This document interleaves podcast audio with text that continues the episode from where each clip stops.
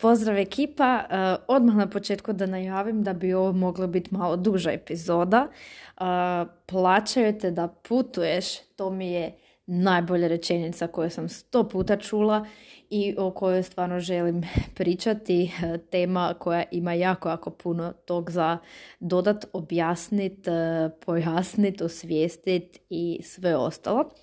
Tako da zbilja mi je to uh, srcu uh, bliska tema i uh, želim da uh, stvarno i vi barem dio tog shvatite i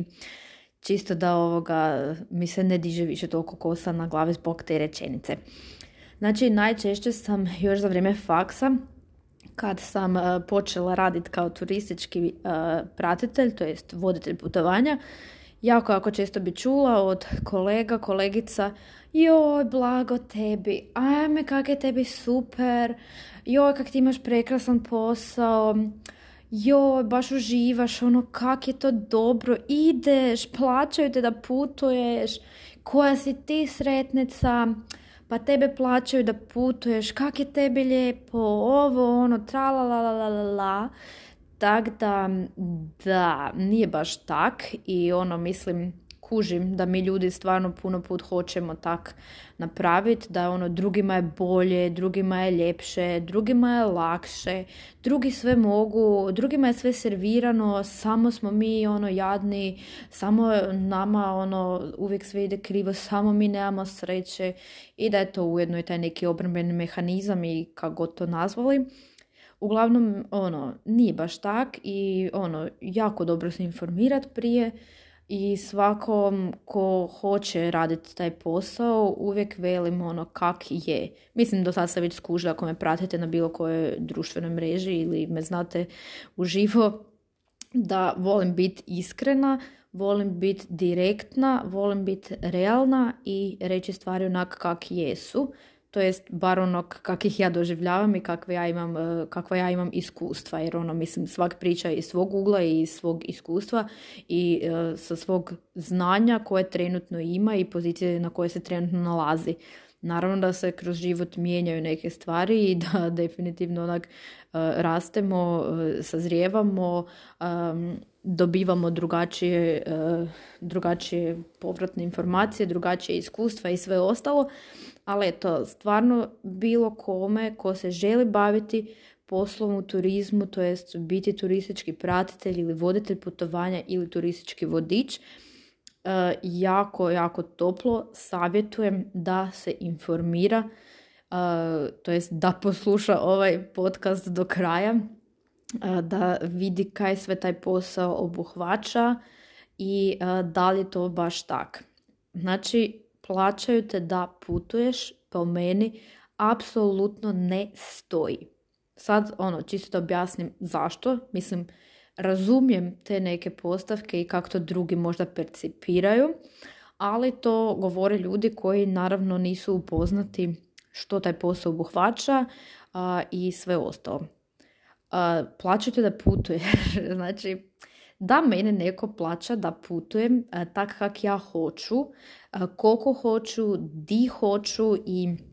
da radim sve kaj hoću, ja bi bila jako, jako sretna jer ja jako, jako volim putovanja i bila bi ono stvarno najsretnija osoba na svijetu da me drugi za to plate i da ono ja uživam i imam potpunu slobodu, da radim kaj me god volja i da mogu ići kud god hoću, kad god hoću. Međutim, nije tak. I a, ne vjerujem da te iko ikad plaća da putuješ. Ljudi plaćaju tvoje usluge. Bilo da si ti, ajmo reći, influencer, bloger ili na koji god način se um, baviš tim nečim, znači da zarađuješ, da te neko plaća. Ne plaćaju te da putuješ, nego da promoviraš njih, da promoviraš taj, znači, proizvod ili uslugu ili smještaj ili transport ili kaj god. Tako da ono, uvijek se plaća zapravo nekaj drugo. A pogotovo u ovom poslu di te plaćaju da putuješ, to jest di plaćaju tvoje usluge, plaćaju te um, za to da provodiš, znači da organiziraš, to jest da realiziraš to putovanje, da se baviš putnicima, njihovim željama, njihovim potrebama, da odgovaraš na njihove upite, da ih vodiš po mjestima di idete, da im pričaš korisne informacije, da im pričaš provjerene informacije, da ih znaš uputiti di je ve ce, di je dobar restoran, di je dobra mjenjačnica. A, znači bilo bilo kaj kaj bi te oni mogli pitati, i naravno i tih praktičnih stvari i od svih uh, znanstvenih, ajmo reći, stvari, činjenica, priča, legendi, uh, povijesti, geografije i znači znanja i općenito i fun factova i svega ostalog. Znači kao prvo morate biti dobri, ajmo reći, u javnom nastupu.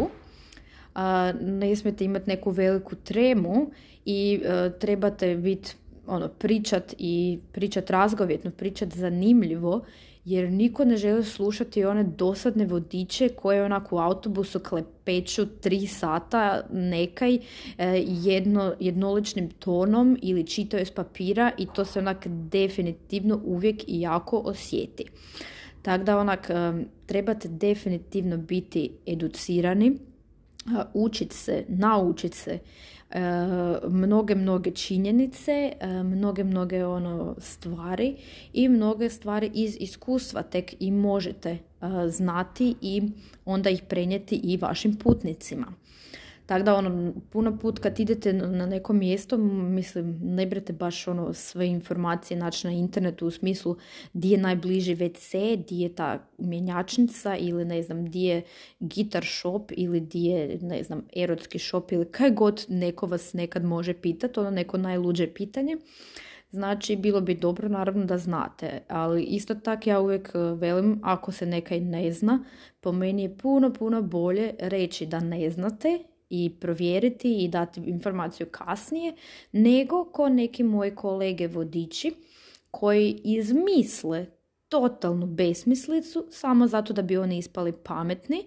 i da ono kao publika to popuši, ajmo reći, i oni se osjećaju super, infer, ono, nadmoćni, jer oni to ipak ono, oni sve znaju, oni su nepogrešivi i sve ostalo. Dobro, mislim, ako te osobe s tim mogu živjeti i spavati, ok, meni je to besmisleno i ja takve stvari neću raditi,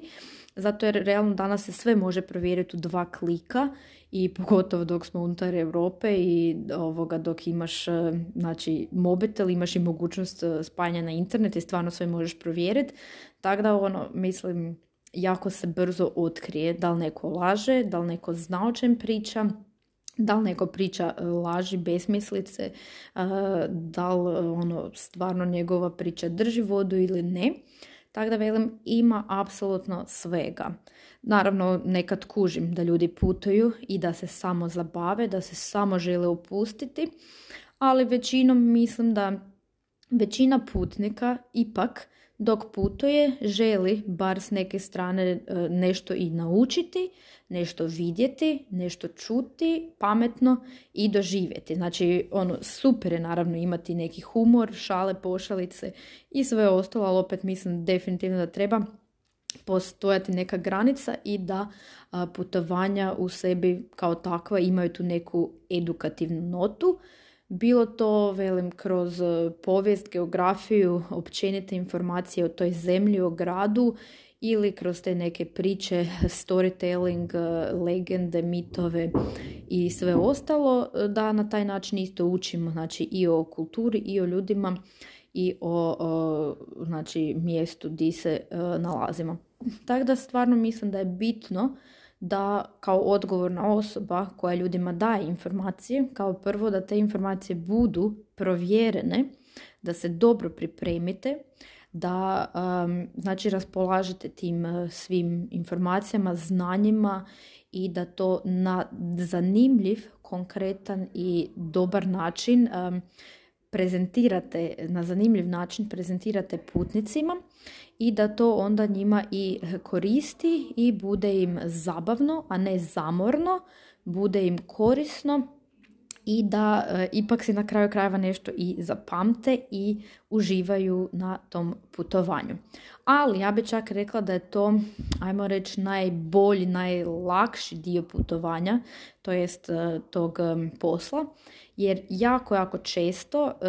znači to čak spada u vašu, ajmo reći, sekundarnu ulogu. Vaša primarna uloga je na kraju krajeva da e, se bavite ljudima, da ljudi budu zadovoljni, da ljudi uh, budu, uh, ajmo reći dalje, promotori te agencije za koju radite, da uh, putuju ponovo s tom agencijom i da jednostavno ono, budu lojalni, ajmo reći, toj agenciji. Zato vi ko trenutno, ajmo reći, predstavnik te agencije morate dati sve najbolje od sebe da bi se ti putnici vraćali. Iako, ponavljam, u biti ste vi ko freelancer i možete raditi za više agencija i niste ni u jednoj zaposleni konstantno, nego uh, ko freelancer radite za više različitih agencija. Ali većina agencija uh, danas vam imaju te upitnike na kraju putovanja kad, se isp- kad putnici ispunjavaju i ocjenjuju od smještaja, busa, udobnosti i naravno velika stavka je i vodič, to jest voditelj putovanja, kakve su vaše organizacijske sposobnosti, kakve su vaše komunikacijske sposobnosti, da li ste ljubazni, da li ste ono, sveukupna ocjena, dojam i takve stvari. Tako da praktički se sve ispita na kraju i agencija uh, vas naravno može dalje angažirati ili ne angažirati, ovisno o tim uh, povratnim informacijama koje putnici daju. Tako da velik, velik dio sveg toga je da uh, budete dobri svojim putnicima, da se brinete, dakle, velim, za njihove želje, potrebe, uvijek bude nekih upita, suludih, nekih rješavanja problema,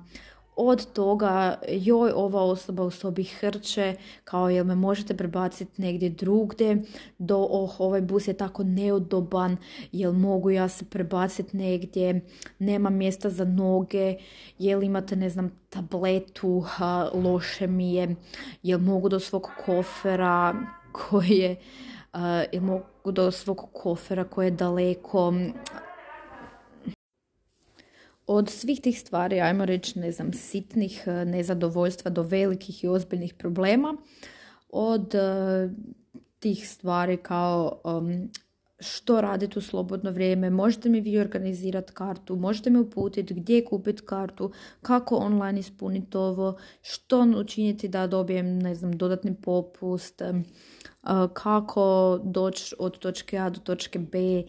gdje je najbolje šopingirati, gdje je najbolje uzeti, ne znam, javni prijevoz da dođemo ovdje ondje, gdje je najbolje promijeniti novac, gdje je najbolji tečaj, gdje je najbolja kava, što ne vidjeti, što vidjeti, zašto, koliko se zadržati ovdje, koliko još do ovoga, koliko još do onoga, kad će ovo, kad će ono, ovo je super, ovo nije, ovo treba, ovo ne treba, zašto ovo niste tako, zašto agencija to nije onako, zašto idemo ovom cestom, zašto ne idemo ovom cestom, zašto vozač ovo, zašto vi ono, zašto niste ispričali ovo, zašto pričate predugo, zašto pričate prekratko, zašto hodate tako brzo, zašto hodate tako polako, uh, ono, mislim, uvijek ima milion stvari i više ljudi, ono, sto ljudi sto čudi, kako bi se reklo. Naravno da nikad ne možete baš svima biti po volji i koliko god se trudili do, ono, da doprete do svake osobe, da ponudite uh, pomoć, da odgovorite na njen upit i sve, uvijek se na kraju nađu ljudi koji onak budu i možda manje zadovoljni ili nezadovoljni, ili im jednostavno vi niste sjeli ko osoba ili ne znam, vaš način uh, pričanja uh, ili hodanja ili oblačenja. Tako da ono, uvijek ste izloženi, ajmo reći, nekoj, nekoj kritici i mislim to je opet sve ok, to se sve dešava i naravno mm, trebate imati u biti razvijenu um, otpornost, ajmo reći. Meni je isto prvo stvarno teško padalo da ono, čim se više trudiš i stvarno hoćeš ono, svima biti dobar,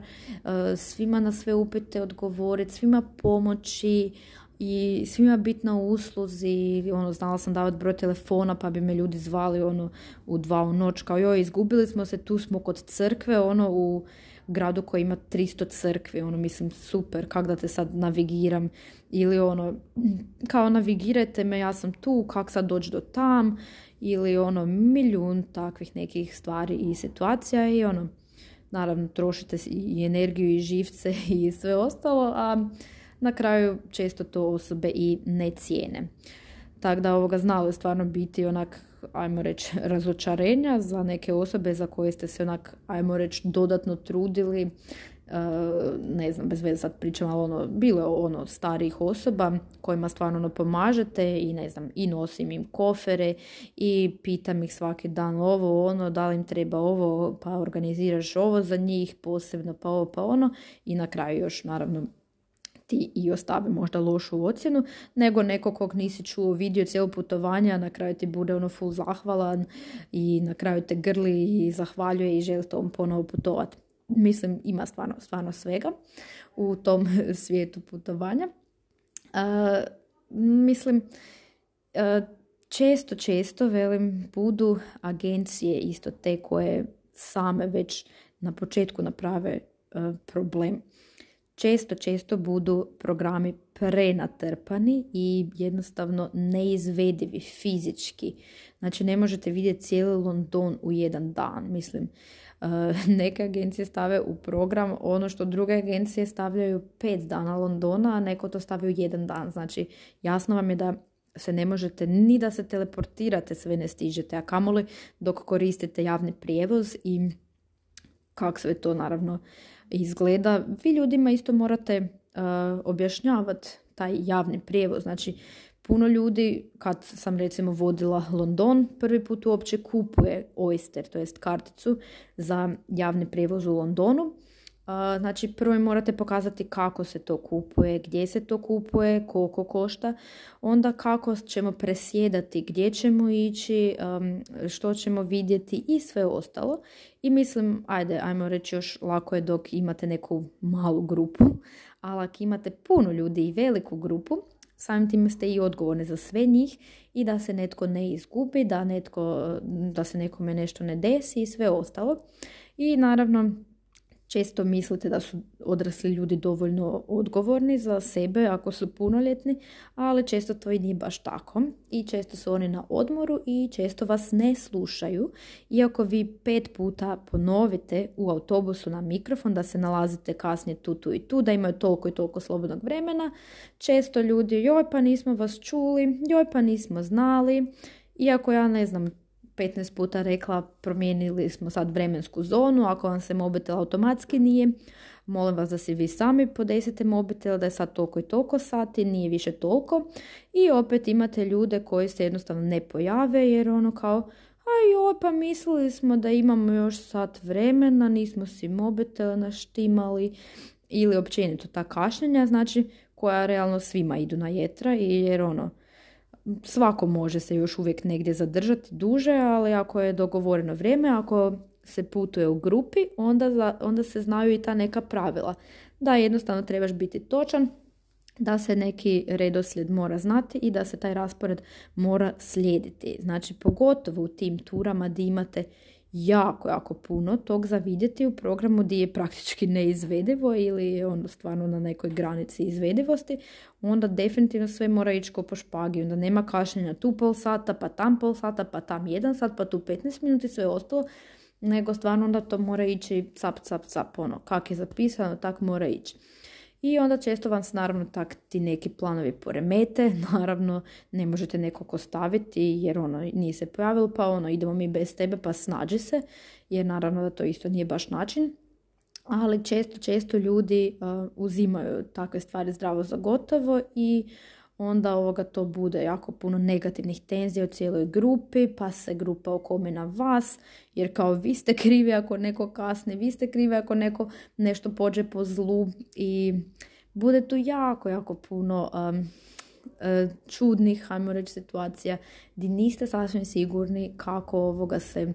obraćati tim osobama koje kasne, koje kazne pod navodnicima smisliti da više ne kasne. Jer imate nekad osobe kojima doslovno onak lijepa riječ i zamolba ništa ne znače, a ono, naravno da morate ostati pristojni i suzdržani i da trebate napraviti da putovanje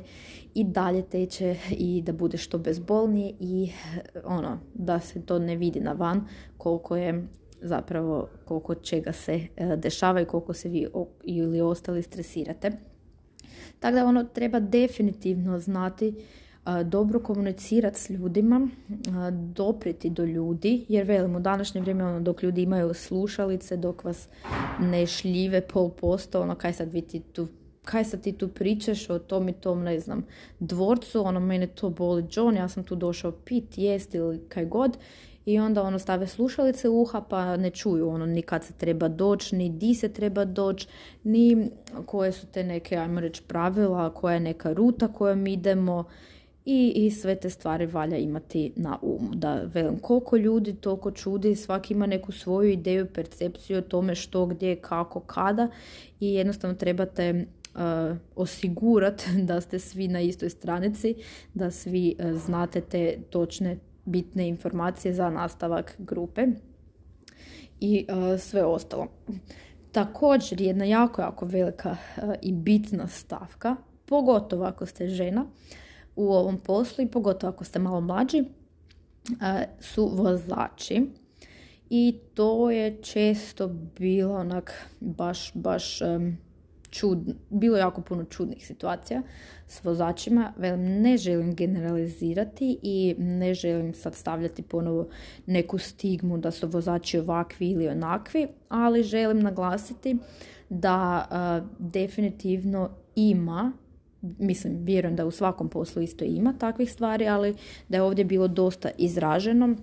taj neki a, seksizam, neki ispadi, upadice,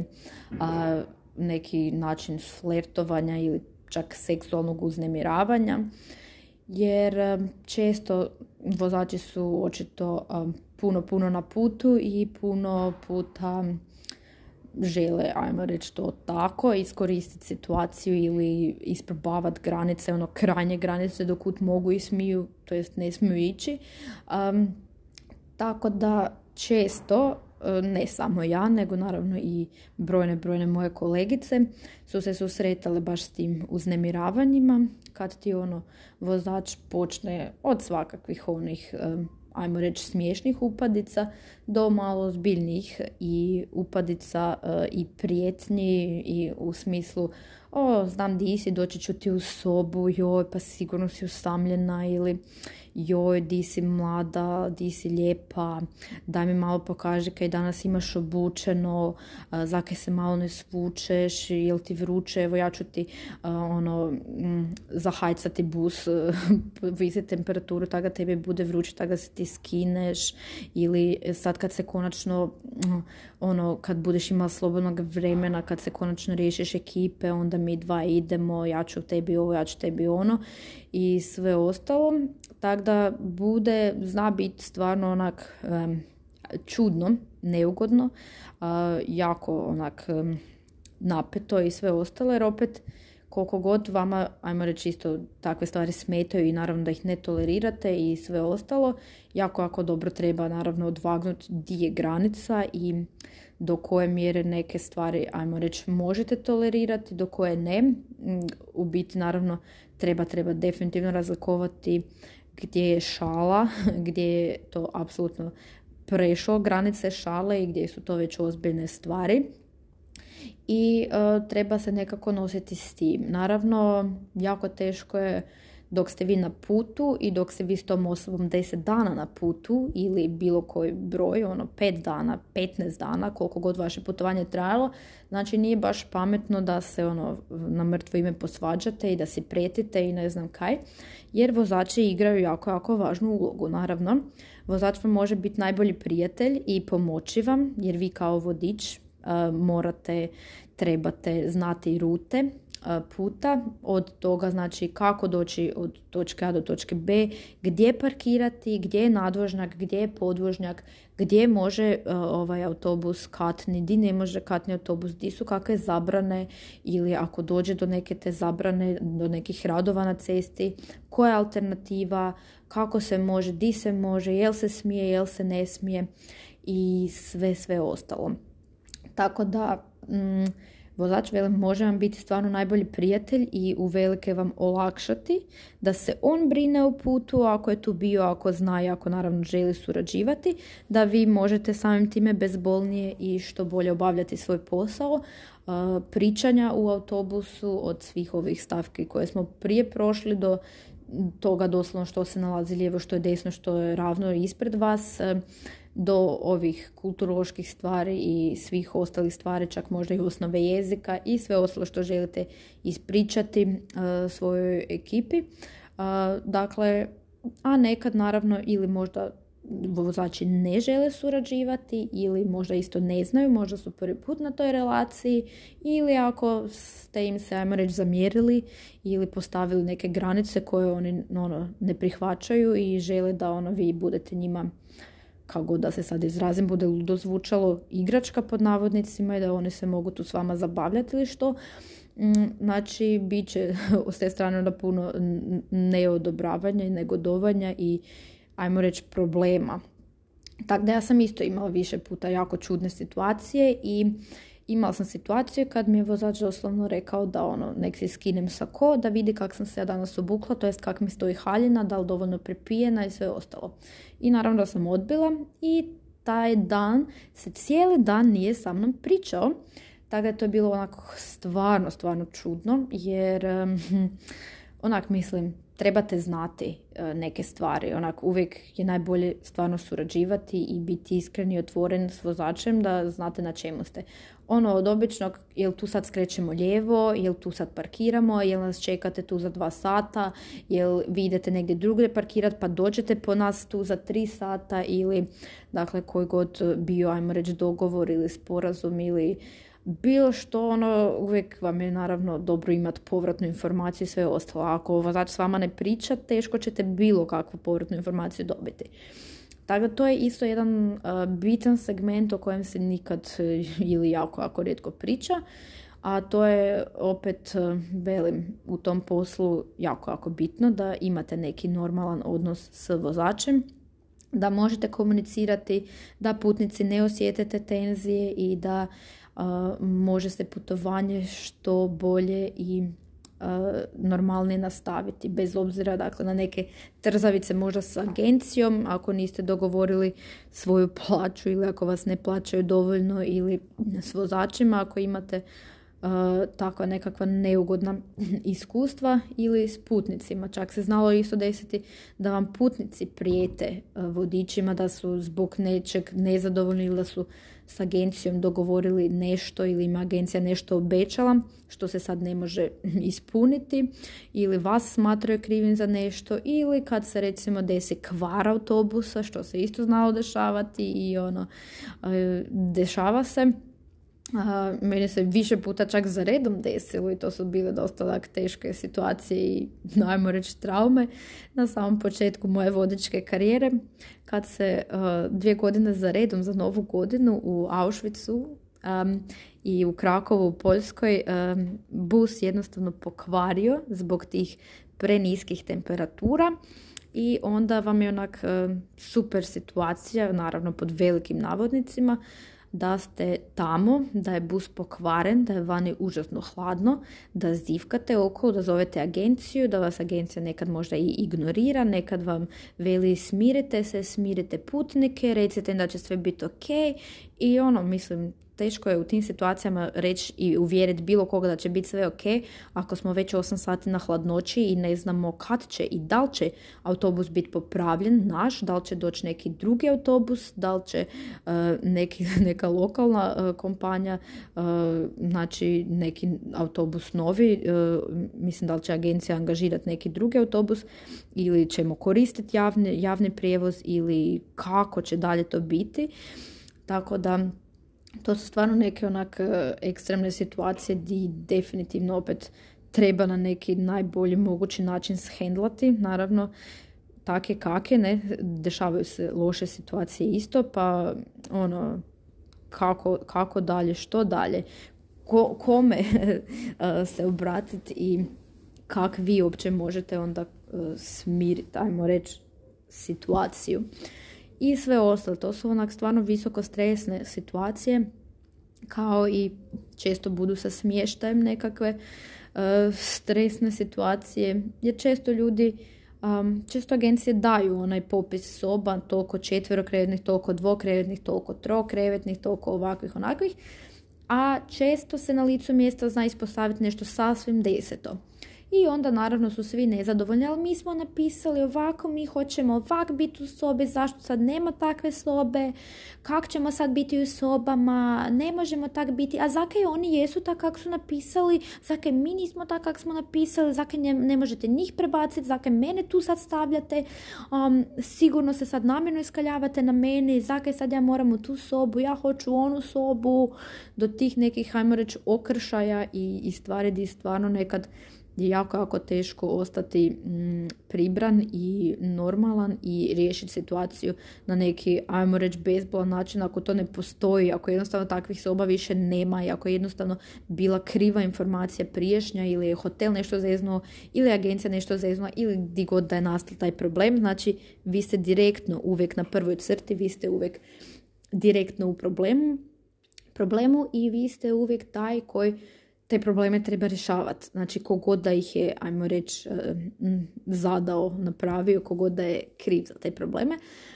vi ste tu i vi ih morate rješavati. I često se čak takve stvari dešavaju i često je to putnicima jako, jako bitno, jer nije svima svejedno di, di će biti u kakvoj sobi i, i da tu dođu samo spavati, nego često su ljudi tvrdoglavi i žele baš to što su uplatili, žele baš to što su si zamislili, žele baš to jer na to imaju pravo i sve ostalo. Tako da, eto, nekad se možda, ajmo reći, s nekim putnicima možete nešto dogovoriti i pristati neko na neke kompromise, a nekad je to jako, jako teško. Tako da, um, zbog ovog sveg, bar malo mislim da sam, ajmo reći, zagrebala po površini, da nije baš to da te plaćaju da putuješ,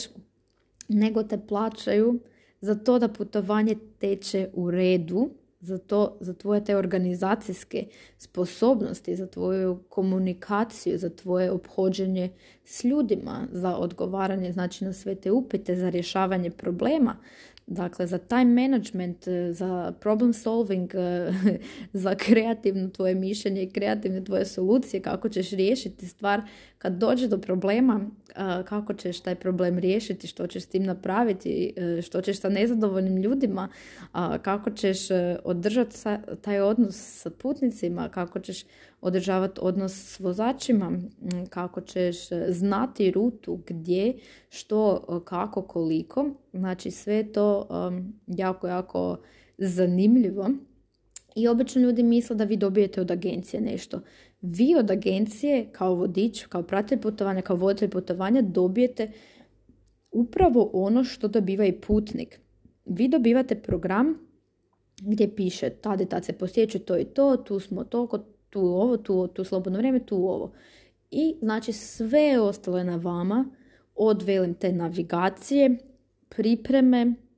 što ćete govoriti, koliko dugo ćete govoriti, što ćete govoriti u busu, što ćete govoriti vani, to jest da li smijete uopće govoriti vani ispred uh, tih lokacija, um, ispred atrakcija, jer često većina gradova zapravo i zahtijeva lokalne vodiče. Takvi su zakoni da a, vi ako dođete u tuđu državu, trebate, agencija treba platiti lokalca i lokalac vam treba pričati o tim atrakcijama. No, međutim, to jako, jako povisuje cijenu putovanja i većina agencija zapravo izbacuje lokalce i, e, mislim, ne angažira lokalce, nego se vi zapravo pretvarate da ste lokalac, vi pričate i radite i taj posao. Um, tako da, velim, ima tu jako, jako, jako puno još tog za pričati i općenito, velim, snalaženje je jedna jako, jako velika odluka, odlika koju, osobina koju trebate razviti. i koja se razvija zapravo na tom putu, jer niko vas nikad ne može pripremiti za sve situacije koje će se desiti i koje su moguće i koje su potencijalne. Tako da, mislim, stvarno se svašta dešava. Čak je i moj kolega imao uh, fizički nasrtaj, dakle uh, putnik je nasrnuo na kolegu vodiča zbog toga što je bio bijesan, ne znam, za u biti, pardon, da, mislim da nije putnik, nego vozač, zato što je bio bijesan, a, kao netko od putnika je zamolio kolegu da a, izvadi svoj kofer. A radi se o tim velikim turama gdje bude onak po osamdeset ljudi i naravno sad je teško doći do tog kofera. Ali moj kolega je predložio da će on po, putniku pomoći i sve te kofere ponovo staviti i tu su bili već neki ljudi koji bi to radili, ali je vozač bio užasno bijesan i gnjevan da kaj je njima došlo, da nema šanse, da ne bude sad oni vadili te kofere i nasrnuje na, na vodiča. Tako da evo, mislim, stvarno ima svega, bilo da ste muško, bilo da ste žensko, zna se svašta dešavati, ali um, preporučam stvarno, ako taj posao volite, ako mislite da volite i želite se u tome okušati, apsolutno, to je jedan jako lijep posao na kraju krajeva, jer stvarno vam omogućava da putujete, da se vraćate na neke lokacije, da posjećujete nove lokacije i svaki put je doživljaj drugačiji, jer su svaki put putnici drugačiji, svaki put možda imate neku novu informaciju, nešto se promijeni u tom gradu, nešto ostaje isto, nove ljude susrećete, s drugim vozačima ste, drugčije iskustvo, drugčije smještaje ili što god, dakle nikad nije putovanje isto i ako sam, ne znam, deset put bila u Londonu, nikad nije bilo isto i nikad nije bilo dosadno i svaki put uh, ono, čekaš, ajmo reći, to neko slobodno vrijeme kad imaš baš ono za sebe vrijeme i uh, onda sam svaki put otišla na ne, neko, neko drugo mjesto, neku lokaciju koju još nisam bila ili negdje gdje se rado vraćam i sve ostalo. Tako na kraju krajeva, velim, kao i svaki posao, ima svoje vrline, svoje dobre strane i ima svoje mane. Uh, tako da definitivno nemojte idealizirati taj posao i nemojte misliti da to je najbolji posao na svijetu, jer uh, po mnogima nije. Mislim, ok, ako stvarno smatrate da je, onda tek ono, zakaj ti ne radiš taj posao, zakaj ne probaš, nego ono okolo Uh, govoriš kak je tebi lako, blago tebi i super ti je posao. Gle, ja uvijek velim ono, probaj, probaj, okušaj se, vidi, a onda tek komentiraj. Tako da nemoj podcjenjivati, nemoj misliti da drugima bolje, lakše i da im je sve palo s neba, jer nije. I u biti da, htjela sam spomenuti uopće taj početak. Znači, ja sam završila tečaj i kad završiš tečaj, Um, nijedna agencija te de facto neće zaposliti zato jer si početnik, jer nemaš još tog iskustva i svi te pitaju o tvom iskustvu, a niko ti ne nudi prilike. I onda nakon doslovno godinu dana, više manje pisanja mailova, javljanja i sveg ostalog, me jedna agencija angažirala i počela sam s tim uh, manjim jednodnevnim izletima za osnovnu školu, za niže razrede, za više razrede, čak je bilo i vrtića i sveg ostalog. I onda naravno ako počnete dobivati pozitivne informacije, ako te škole ponovo žele putovati s vama, traže vas i sve ostalo, nekako i agencije međusobno dosta komuniciraju i traže vodiče i davaju vam kontakte, preporuče vas i naravno kroz poznanstva uspije se ta mreža nekako jako proširiti i uspijete dobivati sve više i više posla, voditi sve veće, ozbiljnije, dalekše ture i sve ostalo. Tako da ono, početak je uvijek najteži i kad se na sve to priviknete i kad malo očeličite i kad shvatite da, um, da se ne možete svima svidjeti, da ne možete svima biti odličan vodič, ali da ako većina vam da pozitivne informacije, da uh, povratne informacije, da ste onda ipak ok. Um, To je bitno, ono, i da ste si ok sami sa sobom i da ste ok ljudima. Velim, nikad nećete biti svima super i svima najbolji, tako da ono, čemu se stresirat, ali da vi ko turistički pratitelj uvelike pomažete ili, ili odmažete putnicima da dožive na pravi način tu destinaciju i da, da im ostane lijepa uspomena. Definitivno ste vi za to odgovorni i zaslužni. Također, ako ima pitanja na ovu temu, velim, uvijek mi možete postaviti pitanje, uvijek možemo o tome razglabati, pričati na dugo i na široko o svim tim, ajmo reći, neugodnim iskustvima, ali i svim onim pozitivnim iskustvima. Tako da nadam se da nisam nikog obeshrabrila. Velim još jednom, lijep je to posao dok se naučiš, dok si uh, siguran, dok posjeduješ ta sva znanja i vještine, dok imaš iskustva, onda to stvarno postane već i uživancija, dok se vraćaš na iste lokacije ponovo i ponovo, dok lokacije imaš u malom prstu, dok sve znadeš. Ali na početku, vjerujte mi, bude i stresno, i zahtjevno, i teško, i da, bude, bude stvarno svakako, ali eto, ako izdržite, definitivno će vam se isplatiti. Ali ponavljam, još jednom, htjela sam i pričati o ovim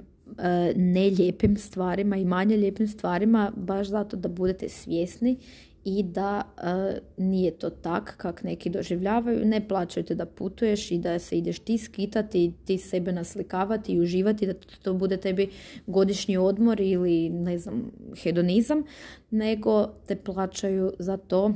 za tvoje usluge i za tvoje vještine, za tvoje znanje, za tvoje sposobnosti i na kraju krajeva za tvoje vrijeme, koje ono, većinu vremena na putu ipak e, posvećuješ putnicima i moraš biti dostupan i e, komunicirati, znači i sa smještajem i sa agencijom i sa autoprijevoznicima i e, sve te nekakve rješav, e, stvari rješavati po putu. Tako da nadam se da sam vam barem malo odškrinula ta vrata, da skužite što taj posao zapravo je i da je to posao kao i svaki drugi. Dakle, plaćaju te da putuješ, po meni ne stoji, ali eto, ako se vi ne slažete s tim ili imate nekakva drugačija iskustva, ja bih rado da to podijelite i e, čujemo se dalje. Hvala vam e, i piši, pišite komentare, čujemo se, slušamo se, pozdrav!